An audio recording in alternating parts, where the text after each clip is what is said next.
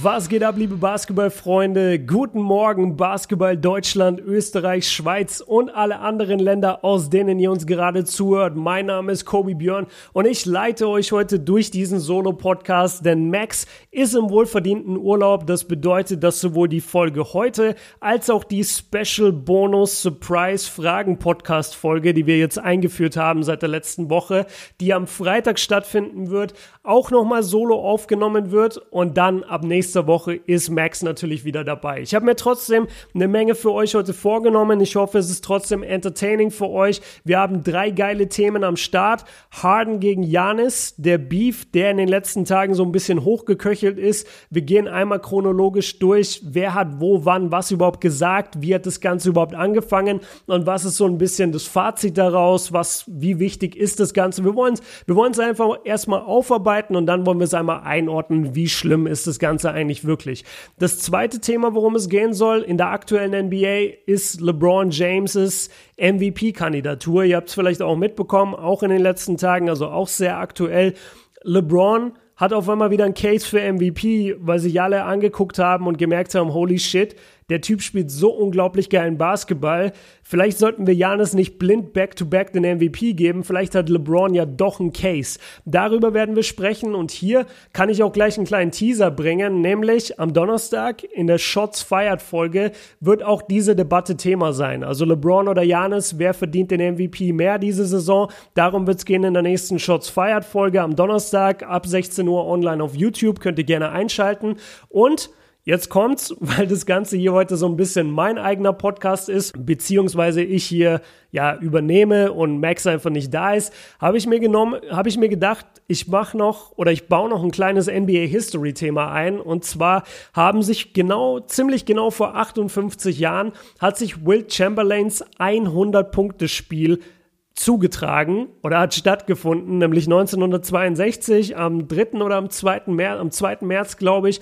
Und darüber wollen wir ein bisschen sprechen, denn dieses 100-Punkte-Spiel hat natürlich eine unglaubliche Legende mittlerweile um sich geschaffen. Diese 100 stehen halt wirklich überall und jeder nickt die immer so ein bisschen ab und jeder sagt, ja, okay, immer krass, aber gut, Wilt hat 100 gescored.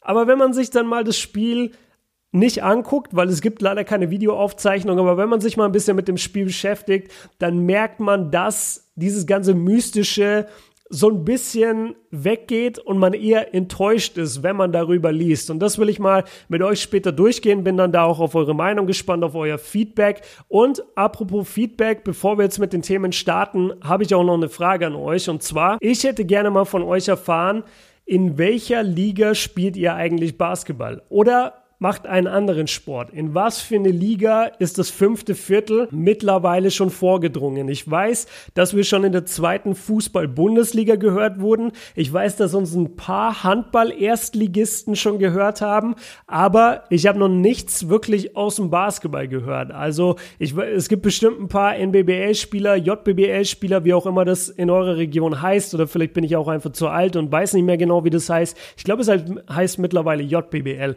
Aber Vielleicht haben wir auch Regio-Spieler, die uns hören oder Pro B, Pro A, Bundesligaspieler möglicherweise sogar. Also es würde mich mal sehr interessieren. Schreibt mir da gerne mal auf Instagram zu dem Thema oder über Patreon.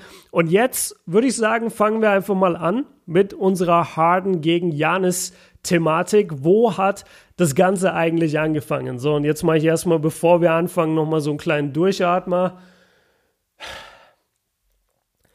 Ich glaube, ihr könnt es am besten nachvollziehen, wenn ihr euch überlegt, wenn ihr früher Vorträge gehalten habt in der Schule oder dann in der Uni oder bei der Ausbildung, dass man dann manchmal da vorne steht und so nach zwei Minuten merkt, shit, ich habe einfach überhaupt noch nicht geatmet. Und dann, und dann versucht man irgendwie diesen Atmer rauszu, rauszuzögern und irgendwann ist der dann da. Und äh, bevor das jetzt so ein Riesending hier wird, will ich einfach ganz transparent mit euch sein und sagen, ey, eine Stunde durchlabern ist nicht so easy. Ich weiß gar nicht, ob es eine Stunde wird, um ehrlich zu sein. Anyway, Harden gegen Janis. Das Ganze hat für mich angefangen mit dem berühmten Ball, der James Harden am Kopf getroffen hat. Aber sowas von hart. Also wirklich sowas von krass. Ich habe mir die Szene jetzt ein paar Mal angeguckt, also äh, für alle, um euch abzuholen, das war im Januar 2019, da war gerade das erste MVP-Rennen zwischen James Harden und Giannis Antetokounmpo, war so ein bisschen angebrochen und man wusste, okay, einer von den beiden wird's auf jeden Fall, aber man wusste noch nicht genau, wer. Die Tendenz war Giannis, aber James Hardens Scoring war halt so crazy und dann, ähm, ja, war das ein ganz interessantes Aufeinandertreffen und aufeinander getroffen sind halt auch der Ball und James Hardens Gesicht. Und der ausschlaggebende Faktor dafür war Janis Antetokounmpo, der sich aufpostet am Low Post und dann die glorreiche Idee hat, ey, ich sehe in der Corner meinen Shooter, packt den Ball, schleudert ihn wirklich mit einer Hand in die Richtung des Shooters und dazwischen, also genau auf dieser Flugbahn, stand halt James Harden und hat das Ding so hart gegen den Kopf bekommen. Und ich find's ganz witzig, weil darüber redet irgendwie keiner oder die Leute werfen das immer so rein, als wäre das Teil des Beefs. Aber das war vor den ganzen Auseinandersetzungen von den beiden. Und deswegen wollte ich das einmal in den richtigen Kontext rücken. Ich bin mir sehr sicher, dass James Harden das nicht vergessen hat, vor allem auch in der heutigen Zeit, wo solche Clips einfach für immer wie ähm, ja bestehen bleiben und immer dann auch zum richtigen Zeitpunkt wieder viral gehen. Das wird er sich gemerkt haben. Und ich glaube, das Interessante bei Janis und bei James ist ja sowieso, dass die keine Typen sind, die besonders viele Freunde haben in der Liga, die jetzt viel Buddy-Buddy sind mit irgendwelchen anderen aus der NBA, sondern die sind relativ für sich und für ihr Team und deswegen finde ich es eh interessant, dass die beiden Stress miteinander haben, weil da weißt du dann auch, okay, das ist, das ist wirklich ernst, weil die kümmern sich nicht wirklich sonst darum, was andere Spieler sagen oder machen oder ob die Freunde sind oder nicht. Das finde ich halt, wie gesagt, ganz interessant. Wir müssen ein bisschen weitergehen und zwar jetzt zum MVP-Voting 2019. Also das ist die letzte Saison. Ähm, MVP, wie wir alle wissen, wurde Janis Antetokounmpo meiner Meinung nach auch vollkommen zurecht, denn die Bucks haben 60 Spiele gewonnen. Janis hat 27,7 Punkte geaveraged, 12,5 Rebounds, 6 Assists bei 58 Prozent aus dem Feld. Also wenn das keine MVP-Zahlen sind beim besten Team der NBA, dann weiß ich auch nicht. James Harden auf der anderen Seite, 53 Siege mit den Rockets, auch keine Frage, gute Leistung, vor allem weil die Rockets sehr schwach gestartet waren und auch eine Menge Probleme hatten, vor allem verletzungstechnisch. Aber es war halt nur der fünftbeste Record in der NBA. Hardens Statistiken, 36 Punkte, 6,6 Rebounds, 7,5 Assists, bei 44 Prozent aus dem Feld und 37 Prozent von der Dreierlinie. Also die Wurfquoten habe ich einfach nur so der Vollständigkeit halber mit reingebracht. Kann man halt nicht wirklich vergleichen. James Harden nimmt 16 Dreier gefühlt pro Spiel. Janis in der letzten Saison überhaupt nicht auf dem Level. Natürlich auch eine ganz schlechte Dreierquote. Dafür nimmt er fast jeden seiner Würfe eben inside the paint, also in der Zone. Und deswegen ist seine Wurfquote auch dementsprechend hoch. Aber um ehrlich zu sein, ich verstehe das Problem von James Harden nicht. Wir haben jedes Jahr beim MVP diese Diskussion und jedes Jahr ist dann irgendein Spieler, der in einem durchschnittlichen Team oder einem guten Team, aber halt nicht sehr guten Team, geile Stats auflegt und der wundert sich dann immer und beschwert sich immer, ja, warum wurde ich nicht MVP? Ja, also ich verstehe jetzt nicht genau, warum ich nicht MVP wurde. Ja, weil der Team Record eine unglaublich wichtige Rolle spielt. Ich habe da auch schon ein paar Mal in meinen Videos drüber gesprochen. Wenn man mal die letzten 30, 40 Jahre in NBA History zurückgeht, jeder einzelne MVP war bei einem Team, das Top 3 in der NBA abgeschlossen hat. Und deswegen, abgesehen zum Beispiel von so Ausnahmen wie Russell Westbrook, der 2017 mit seinem Triple-Double, ich glaube als sechster Platz mit den Thunder trotzdem MVP wurde. Das war aber halt was komplett Besonderes, was wir so seit Oscar Robertson 1962, schöne Überleitung zu Will Chamberlain, über den wir gleich sprechen werden, das war auch 1962, wir hatten das halt seit Oscar nicht gesehen und deswegen wurde Russ damals MVP. Okay, kann man zustehen, wie man will. Aber ansonsten, es ist immer der Top 3 Seed ähm, vom Team her, der, der den MVP stellt. Deswegen verstehe ich da nicht so ganz sein Problem. Er hat dann in der Offseason ein etwas angepisstes Interview gegeben, wo er meinte, ja, die Medien, die kreieren einfach ein Narrativ und dann halten die an dem Narrativ fest und es ist dann total egal, was die anderen Spieler machen. Der Typ wird dann MVP.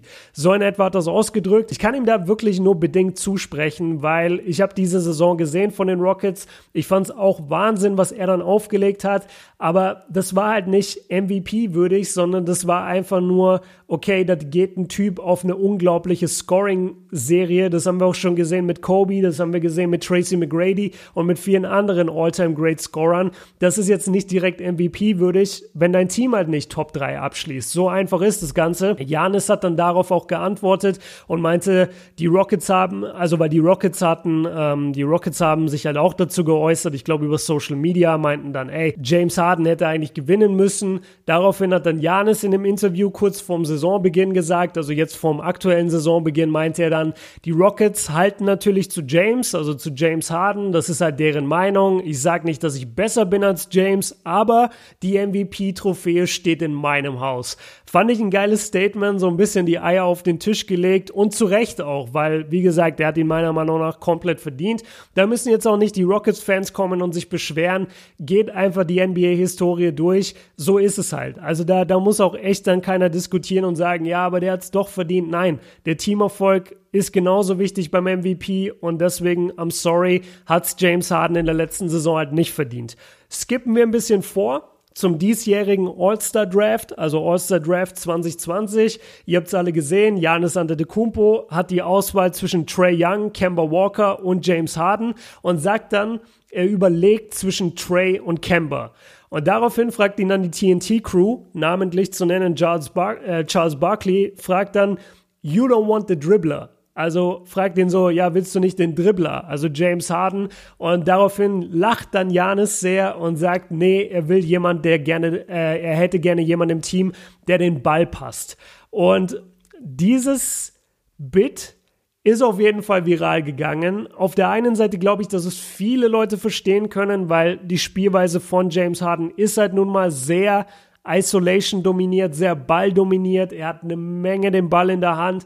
Ähm, jetzt aktuell wird er viel gedoppelt in der, in der NBA, deswegen gibt er den Ball auch öfter ab. Aber er hat den Ball schon sehr viel in der Hand. Klar, er spielt auch eine Menge Assists. Er spielt unter anderem mehr Assists pro Spiel als Kemba Walker. Trotzdem verstehe ich total, was Janis in dem Sinne gemeint hat. Ich, ich will das Ganze nicht zu pro Janis gerade machen, wirklich nicht. Und wir kommen auch noch gleich zu James Harden, wo ich ihm, äh, wo ich ihm auch zuspreche, wo, wo ich ihm auch recht gebe. Aber ich sag nur, also in diesen Momenten fand ich jetzt noch nicht, dass das so die Problematik ist. Es wurde erst schlimm, und da finde ich wirklich, hat Janis dann so ein bisschen den Schritt zu weit gemacht, weil ich einfach nicht genau verstehe, warum er das so explizit sagen musste. Dafür gab es nämlich keinen Grund. Als das All-Star-Game vorbei war, wir hatten ja dieses geile All-Star-Game mit dem, äh, wie heißt es, mit dem Elam-Ending, wo ein bestimmter Target-Score erreicht werden musste und alle Spieler hatten richtig Bock und es war das wahrscheinlich beste All-Star-Game-Ending, das ich jemals gesehen habe. Ich gucke die NBA seit 2003 und das war auf jeden Fall das beste, das, sorry, das war auf jeden Fall das beste All-Star-Ending, ähm, was ich jemals gesehen habe. Jedenfalls am Ende dann in der Pressekonferenz meinte Janis, in der Offensive sind wir immer über den Spieler gegangen, den James Harden gerade verteidigt hat. Bei ihm hatten wir einfach die beste Chance gesehen zu punkten. So, an sich ist an diesem Statement nichts falsch. Janis hat das gesagt, das haben sie auch genauso gemacht. Und es ist auch richtig, weil das gegnerische Team, die, die Five, die auf dem Feld stand, waren Kawhi Leonard, Anthony Davis, LeBron James, Chris Paul und James Harden.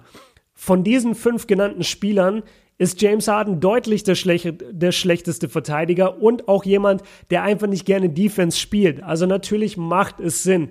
Es wirkte aber in dem Setting so, als wollte Janis James Harden nochmal eine reindrücken. Also ich habe das Statement gesehen und habe mich wirklich gefragt, warum? Also das, das hat's nicht gebraucht, meiner Meinung nach. Manche Dinge muss man nicht ausdrücken, manche Dinge kann man auch einfach verschweigen. Und ähm, ja, ich finde, da, da ist Janis einen Schritt zu weit gegangen. Wir hatten jetzt dann ein paar Wochen sogar seit dem All-Star-Break hatten wir jetzt Pause zwischen den beiden. Aber jetzt kam das große ESPN-Interview von James Harden mit Rachel Nichols und dort wurde er dann eben auch angesprochen, also unter anderem auf, auf das ganze Small-Ball-Thema von den Rockets, aber auch auf diesen Dribbler-Kommentar, den ja eigentlich Charles Barkley gegeben hat, aber das haben sie so ein bisschen in die Richtung von Janis gelenkt. Ähm, James Harden meinte dann darauf, ich spiele mehr Assists pro Spiel als Kemba, ich verstehe den Joke also gar nicht und da hat er auch recht. Ähm, wie gesagt, bin ich auch voll seiner Meinung.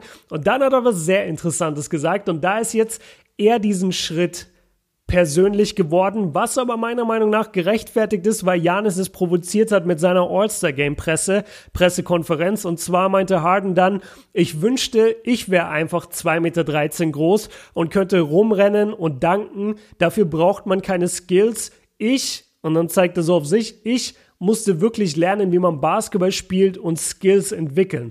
Also er spricht praktisch ohne Janis zu nennen, aber man weiß aufgrund des Kontexts, wie, wie das ganze Interview aufgebaut ist und auch was er halt davor so ein bisschen beantwortet hat, weiß man auf jeden Fall, er spricht über Janis und Janis ist ja momentan auch der, der prominenteste Seven-Footer, der einfach rumrennt und viel Dank, klar. Da spricht er ihm einfach mal die Skills ab und das ist schon das ist ein Tiefschlag, weil gerade Janis, der halt natürlich viel über seine körperliche Dominanz, ähm, ja, seine Punkte oder seine Erfolge momentan feiern kann in der NBA, hat sich doch ein beachtliches Skillset auf Boah, jetzt bin ich raus. Janis hat eine Menge an seinen Skills gearbeitet. Jeder, der ihn gesehen hat, seit er, ich glaube 2013 wurde er gedraftet.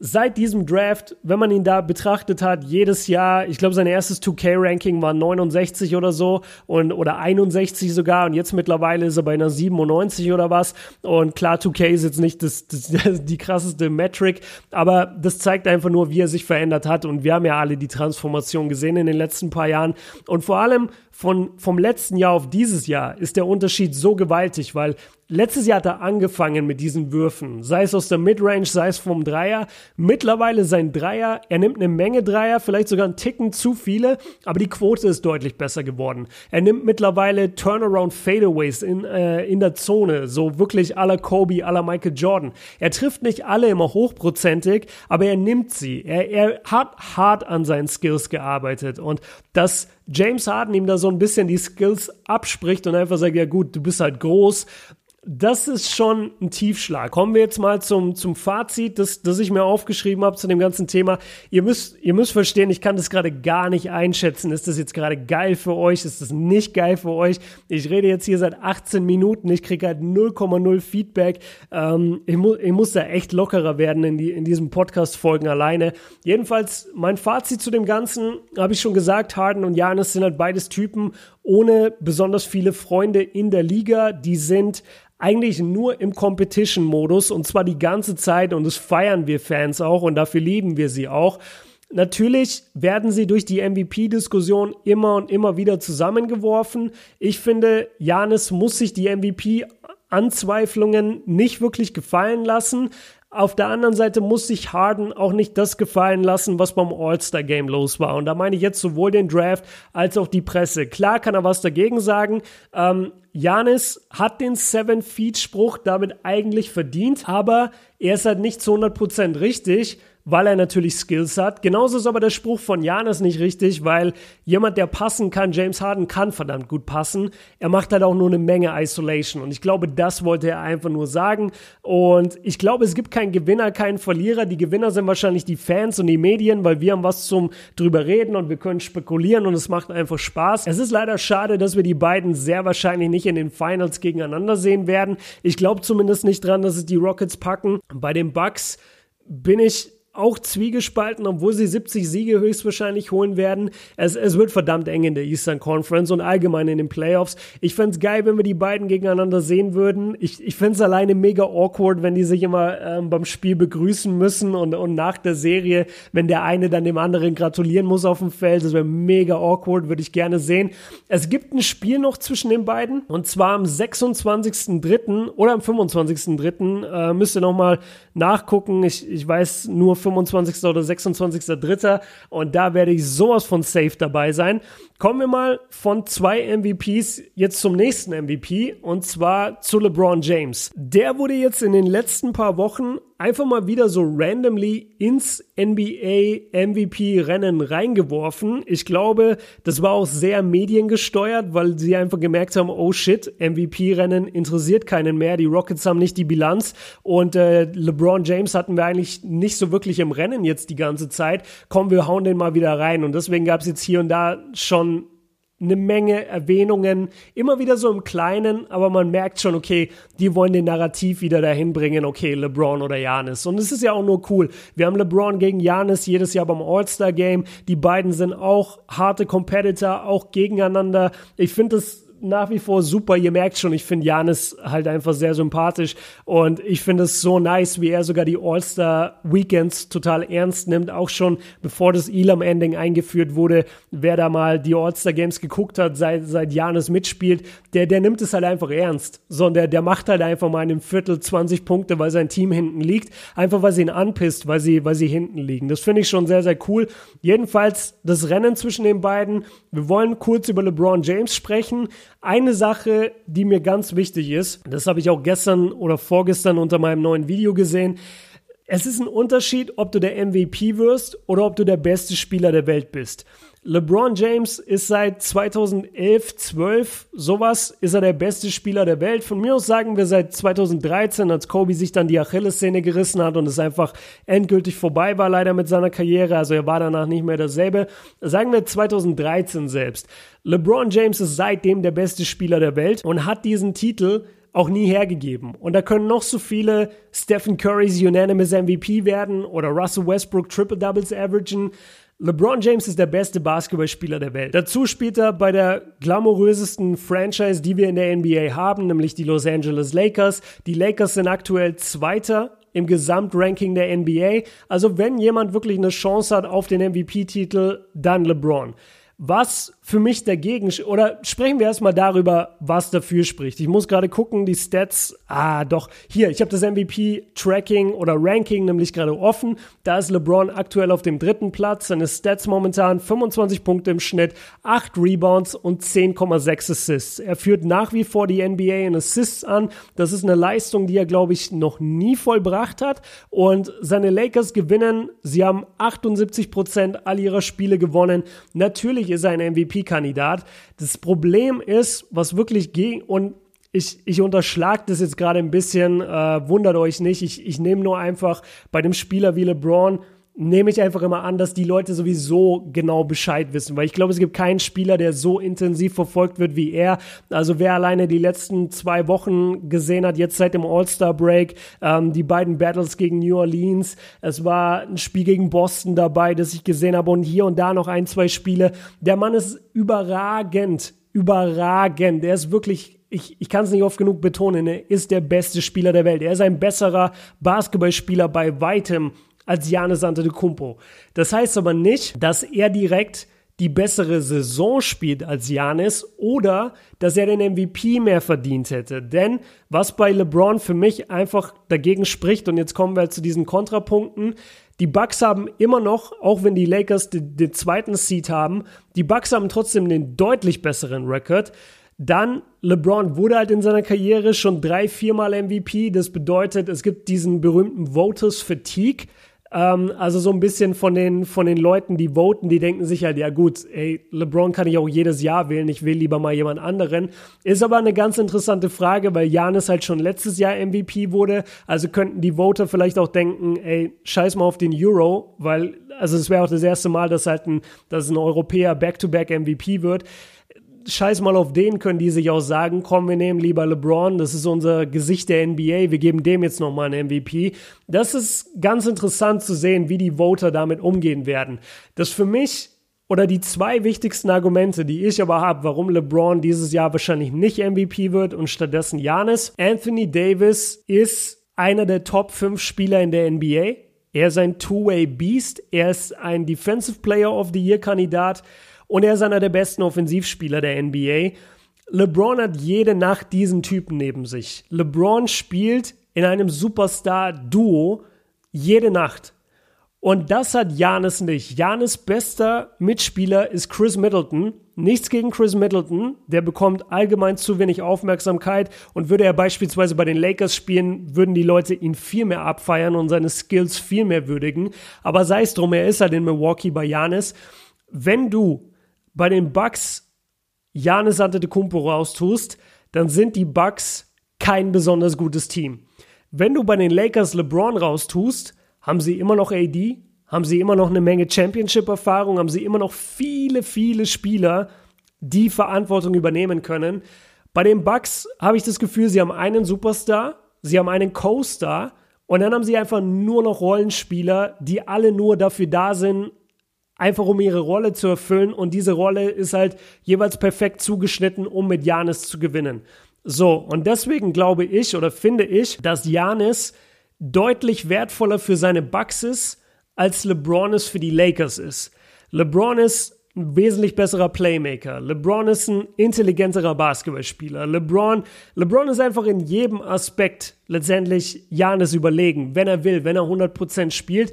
Aber ich finde, in der Saison und auf die Valuabilität, also auf die, ähm, ja, auf die wie nennt man das denn? Oh Mann. Das kommt dabei raus, wenn man alleine podcastet. Da könnte jetzt Max rein äh, grätschen und sagen, hey Björn, du hast Wortfindungsstörung, keine Sorge, ich bin Max und helfe dir. Ich finde es jetzt nicht. Jedenfalls, ich finde, Janis ist wertvoller, als es LeBron ist und es tut mir wirklich leid, das zu sagen, weil ich finde, LeBron spielt eine unglaubliche Saison und ich hätte auch wirklich gerne auf seiner Legacy noch ein paar MVPs mehr, also zumindest noch einen oder zwei und jetzt wäre wahrscheinlich genau das Jahr, wo er sich noch einen schnappen könnte. Aber ich weiß es nicht, ey. Auf der anderen Seite, damals in Miami hatte er auch Dwayne Wade neben sich. Und Dwayne Wade war zumindest im ersten Jahr 2012 war Dwayne Wade ja auch einer der Top 5, 6 Spieler noch in der NBA. Also vielleicht bin ich da auch ein bisschen zu hart gerade. Ich denke mir nur, wenn ich MVP höre, okay, das Ding muss eigentlich an Janis gehen, weil der Typ geht halt wirklich jede Nacht raus. Vielleicht das noch als Pro-Janis-Argument. Janis ist auf jeden Fall der bessere Two-Way-Player als LeBron, weil LeBron einfach in der Defensive mit 35 Jahren nicht mehr 100% geht. Selbst in der Saison jetzt aktuell, wo er deutlich bessere Defense spielt als noch letztes Jahr. Aber trotzdem, das, das reicht einfach nicht, um sich mit Janis messen zu können. Und bei Janis ist es so, er ist halt wirklich in jedem Game bei 200% Also er bringt halt wirklich diese, diese Russell Westbrook und Kobe Bryant Mentalität in jedes Game. Und die hat LeBron nicht mehr. Muss er auch nicht, weil er ist auch so der krasseste. Aber das finde ich noch geil bei Janis, dass, dass einfach so ein unglaubliches Feuer in dem brennt und der halt wirklich jedes Game gewinnen will und auch gegen Charlotte dann rausgeht und 40-20 holt, das erste Mal in seiner Karriere. Das ist halt ziemlich geil. Und deswegen von der Intensität her, vom Teamerfolg, von der Defense, sowohl als Offense, von der Wertvolligkeit, mein Gott, ey, kann mir bitte jemand dieses Wort schreiben, das ich eigentlich suche? Ist das peinlich jetzt hier irgendwie 30 Minuten into the Podcast? Aber okay, so ist es halt. Ich wusste, ich blamier mich, dann ist jetzt dieses Wort, was mir fehlt. Kommen wir zu unserem letzten Thema, beziehungsweise ich muss heute so ein bisschen auf Interaktion gehen, Leute, weil ich einfach null Feedback gerade habe und ich mich richtig nackt fühle. Könnt ihr mir bitte einmal schreiben, wie ihr das Ganze seht? Äh, Instagram-Postfach ist offen, genauso wie, wie bei Patreon für alle Leute, die uns unterstützen und für alle Neuen, die sagen, ey, supporte ich gerne, was die Jungs hier machen. Die stecken eine Menge Arbeit in ihr Zeug, in ihre Podcasts und ähm, ja, tut mir nicht weh, die zu supporten. Dann gerne einmal auf patreon.com slash das fünfte Viertel. Gebt mir mal da euer Feedback, ob Janis oder LeBron dieses Jahr MVP werden sollte. So, und damit kommen wir zu unserem letzten Thema. Und zwar sprechen wir über Will Chamberlains 100 Punkte. Ich habe es schon gesagt, das war der 2. März 1962, also vor 58 Jahren. Es war ein Saisonspiel zwischen den Philadelphia Warriors, dort hat damals Will Chamberlain gespielt, und den New York Knicks. So, hier könnt ihr auch einen obligatorischen Knicks-Joke einfügen, weil natürlich wurden die 100 Punkte gegen die Knicks gescored, gegen wen auch sonst. Es war das fünftletzte Spiel der Saison und es war eine denkwürdige Saison. Wir haben vorhin schon über Oscar Robertson gesprochen, 1962. Das war die Saison, in der er sein Triple-Double geaveraged hat. Eine Leistung, wo sich keiner vorstellen konnte, dass die jemals getoppt wird. Aber es wurde dann getoppt und zwar von Russell Westbrook, der das Ganze dreimal in Folge gemacht hat, weil warum auch nicht? Russell Westbrook Mentality, I guess. Jedenfalls war das die Saison von Oscar Robertson. Es war die Saison von Will Chamberlain, wo er 50 50, wiederhole es nochmal, 50,4 Punkte im Schnitt geaveraged hat. Ich mache das hier gerade alles aus dem Kopf. Ähm, diese ganzen Stats habe ich jetzt nicht recherchiert, die fallen mir nur gerade alle ein. Also wenn da jetzt was aufs Komma nicht stimmt, dann tut's mir leid. Er hatte 48,5 Minuten Spielzeit pro Spiel.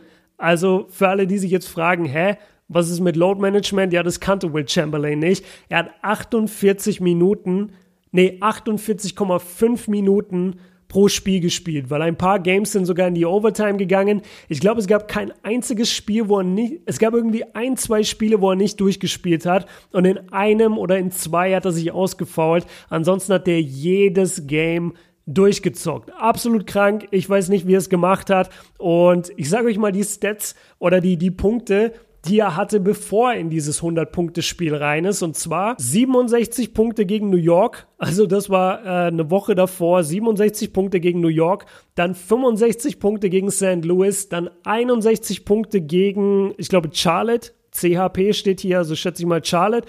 Und dann die 100 Punkte gegen New York. Natürlich auch 48 Minuten gespielt, klar, man kennt ihn.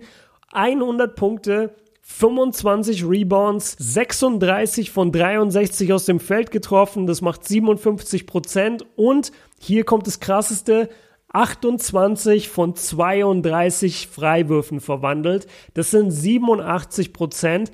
Und das ist so unglaublich, weil er eigentlich ein 50 Prozent Freiwerfer war. Also er war halt einfach ein Big Man, der nicht wirklich irgendwas gegeben hat auf Freiwürfe und deswegen ist sein Career-Schnitt auch bei 50 Prozent. Könnt ihr gerne mal nachgucken in den, auf den verschiedenen Stats-Seiten.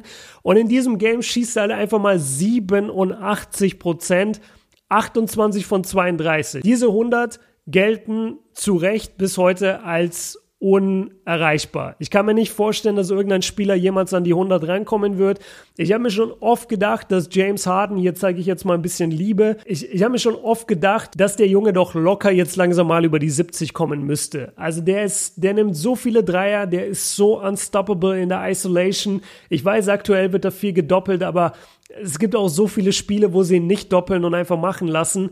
Dass der bisher nicht an die 70 kam, finde ich, Finde ich eigentlich fast schon schade. Ich finde, für, für, für sein Skill-Level an Scoring hat er das verdient, dass er sich das auf die Fahne schreiben kann, ey, hat mal 70 oder 72 in einem Game gescored. Aber selbst dann würde er nicht an den 100 Punkten von Will Chamberlain kratzen. Diese 100, ey, diese 100, die sind so freaking unerreichbar. Aber leider muss man sagen, dass der Mythos in den letzten Jahren wirklich so ein bisschen bei mir verflogen ist. Ähm, das hat schon immer damit angefangen, dass es halt keine Videoaufzeichnung von dem Game gibt, nur so eine Radioaufzeichnung und da, das ist halt allgemein schade, weil bei Devin Booker mit seinen 70 hast du zumindest die Videoaufzeichnung. Bei Kobe mit seinen 81 hast du immer das Spiel. Du hast so viele All-Time-Great-Spiele auf Video und gerade dieses Game, diese 100 haben sie halt nicht. Und das ist wirklich schade. Das ist jetzt auch nichts Ungewöhnliches. 1962 wurden bei weitem nicht alle Spiele überhaupt nur abgefilmt, also geschweige denn im Fernsehen gezeigt. Also die NBA früher könnt ihr überhaupt nicht mit dem vergleichen, was sie heute ist. Damals gab es nicht einfach ein Spiel, das so randomly gezeigt wird. Da, da wurden vielleicht mal die Finals gezeigt und dann meistens auch nur ähm, waren die Finals aufgenommen und man konnte sich die im Nachhinein angucken. Es war, es war total crazy. Jedenfalls, wenn wir jetzt mal über das Spiel sprechen, dann war das Ganze leider eine ziemliche Farce. Also das ist das Wort, was immer wieder benutzt wird, Farce. Also letztendlich, es war einfach ein bisschen lächerlich. Es, es war letztendlich ein lächerliches Schauspiel, weil zum einen die Knicks sind dorthin gekommen, also die Gegner, ohne ihren Starting Center. Die ganzen Center, die Will Chamberlain hätten verteidigen sollen, hatten dementsprechend natürlich, weil er so viele Würfe genommen hat, ständig Foul-Probleme. Und deswegen kam unter anderem ein Rookie Power Forward rein, der nur 2,6 Meter sechs gemessen hat und musste halt gegen einen der dominantesten Center ever mit 2,16 Meter spielen in einem Game, wo er für die 100 geht. Das ist aber noch nicht mal das Schlimmste und es ist auch noch nicht, es ist auch nicht das Schlimmste, dass die Teammates von Will Chamberlain ihm immer wieder den Ball gegeben hat, damit er scored, weil das gleiche ist bei Devin Booker passiert und da kritisieren wir es auch. Eigentlich ist das, der Devin Booker Vergleich gar nicht so schlecht, weil wenn du das Devin Booker Game dir anguckst, ich wollte gerade in eine andere Richtung lenken, aber, aber ich bring's einfach nicht übers Herz. Wenn du dir das Devin Booker Game anguckst, dann hast du auch so die letzten paar Minuten vom Spiel das Gefühl, ja, okay, halt, ja, dann, dann geh halt für die 60, aber es ist lächerlich, weil das Spiel ist längst gelaufen, ihr fault euch hier gegenseitig, damit du wieder schnell den Ball bekommst und dann wirfst du und alle gucken zu. Und, und das feiern wir jetzt, dass du für die 70 gehst. Und ich sage damit nicht, dass die 70 und allgemein das Scoring, was er in dem Game hingelegt hat, dass es nicht beeindruckendes Fuck ist, weil es ist so, es ist unfassbar, 70 Punkte in einem NBA-Spiel, ey, do you, also fette Props, aber das Problem ist halt, dass es einfach nicht schön ist und man sich so ein bisschen gecheatet fühlt. Und das gleiche, beziehungsweise noch wesentlich schlimmer, ist beim, ist beim Will Chamberlain Spiel vorgefallen. Und zwar war es wohl so, dass das komplette vierte Viertel abwechselnd gefoult wurde. Also die, die, die New York Knicks haben andere Warriors-Spieler gefoult, damit Will Chamberlain nicht den Ball bekommt. Also die Warriors mussten dann Freiwürfe machen und dann hatten die Knicks wieder den Ball, damit ja nicht Will Chamberlain werfen kann, weil sie wollten nicht das Team sein, gegen das er 100 droppt.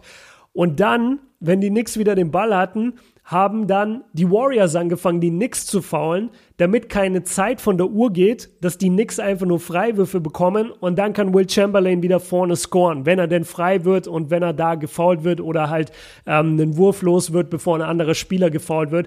Also es muss unglaublich hässlich gewesen sein zum, zum Zugucken und jeder Spieler und jeder Mensch in der Halle wusste halt, okay, dieses Spiel ist total egal. Der Score ist längst gelaufen. Genau, ich sage euch mal den Score. Das habe ich bisher, glaube ich, gar nicht gemacht. Der Score dieses Games waren 169 zu 147 für die Warriors. Also die Warriors haben das Ding mit 22 Punkten gewonnen und so wie ich die Zeitungsberichte gelesen habe, war das Spiel auch nie wirklich in Gefahr. Und dann ist es halt echt einfach eine Farce, wenn dann Will Chamberlain ein ganzes Viertel auf dem Feld bleibt. Ich will es jetzt nicht zu schlecht reden, weil ich beziehe meine Quellen oder meine Quellen sind es auch nur Zeitungsberichte. Also es gibt halt einfach nicht diese, diese Aufnahme vom Spiel, wo man sich selber ein Bild machen könnte.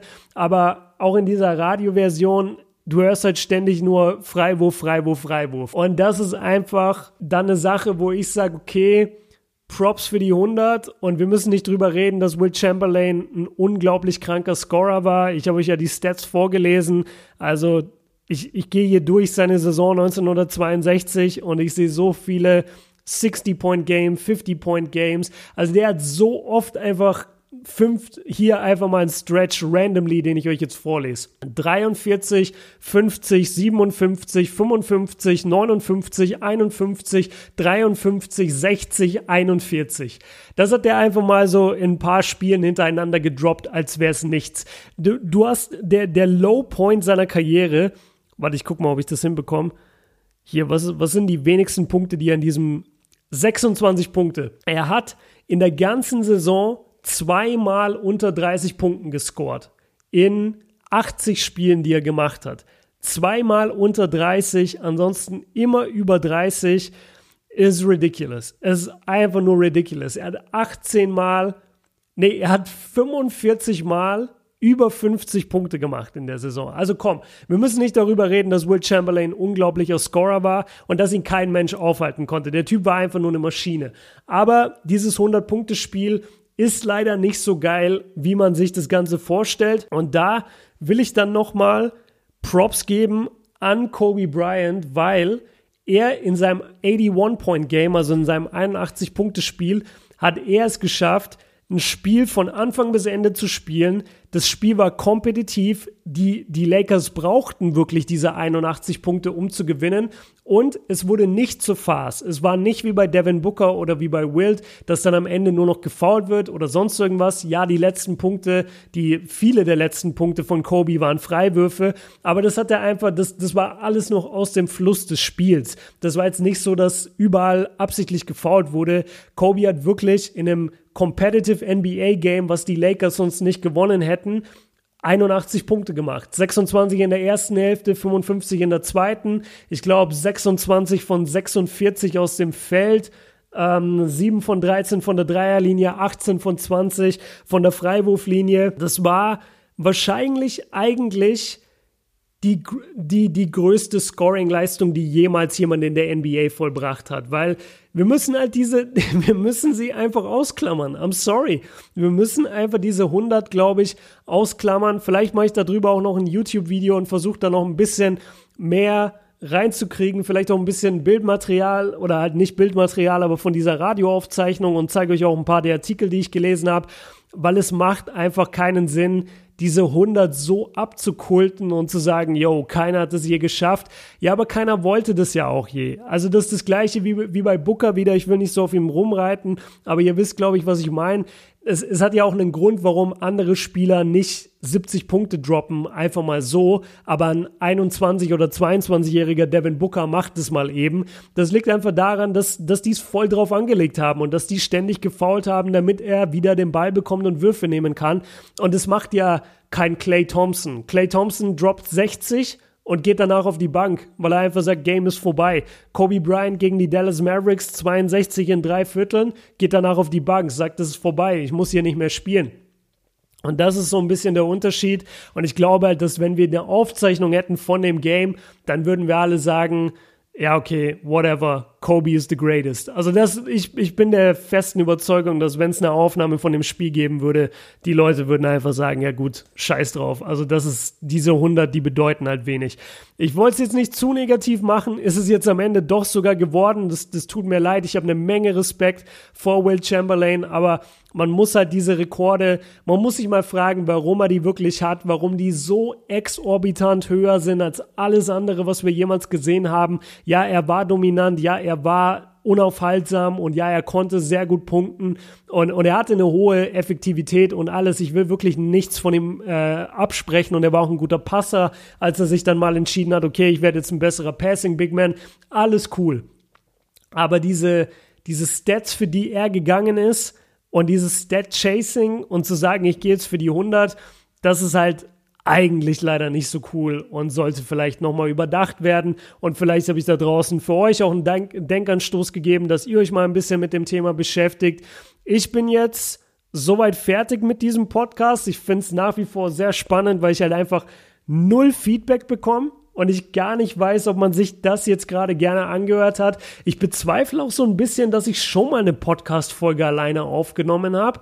Aber ich meine im Gefühl zu haben, ich habe schon mal eine gemacht. Vielleicht war das, vielleicht war das aber auch eine Fragerunde. Fragerunden sind auch nochmal leichter, weil man sich halt von Frage zu Frage hangeln kann und nicht in jedes Thema so tief rein muss.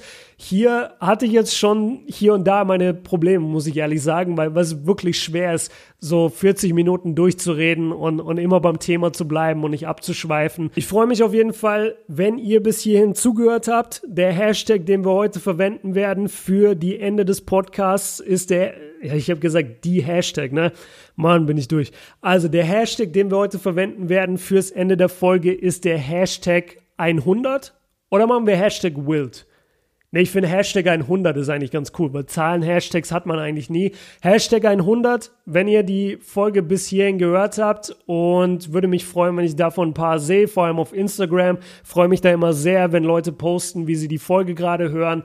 Ähm, egal, ob es ein Screenshot ist oder ob es ein Foto vom Handy ist, das, das den Podcast gerade abspielt oder auch im Auto oder sonst irgendwo. Ich freue mich da immer extrem drüber. Max natürlich auch. Schickt ihm mal ein paar Grüße in seinen Urlaub gerade.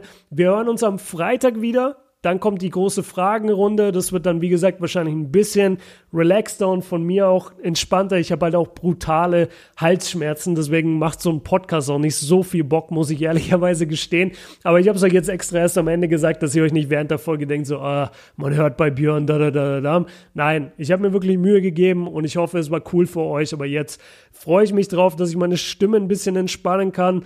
Wie gesagt, Leute, ich danke euch allen fürs Zuhören. Am Freitag hören wir uns wieder. Empfehlt den Podcast gerne an alle eure Basketballfreunde. Ich bin jetzt raus. Haut rein, Leute. Ciao.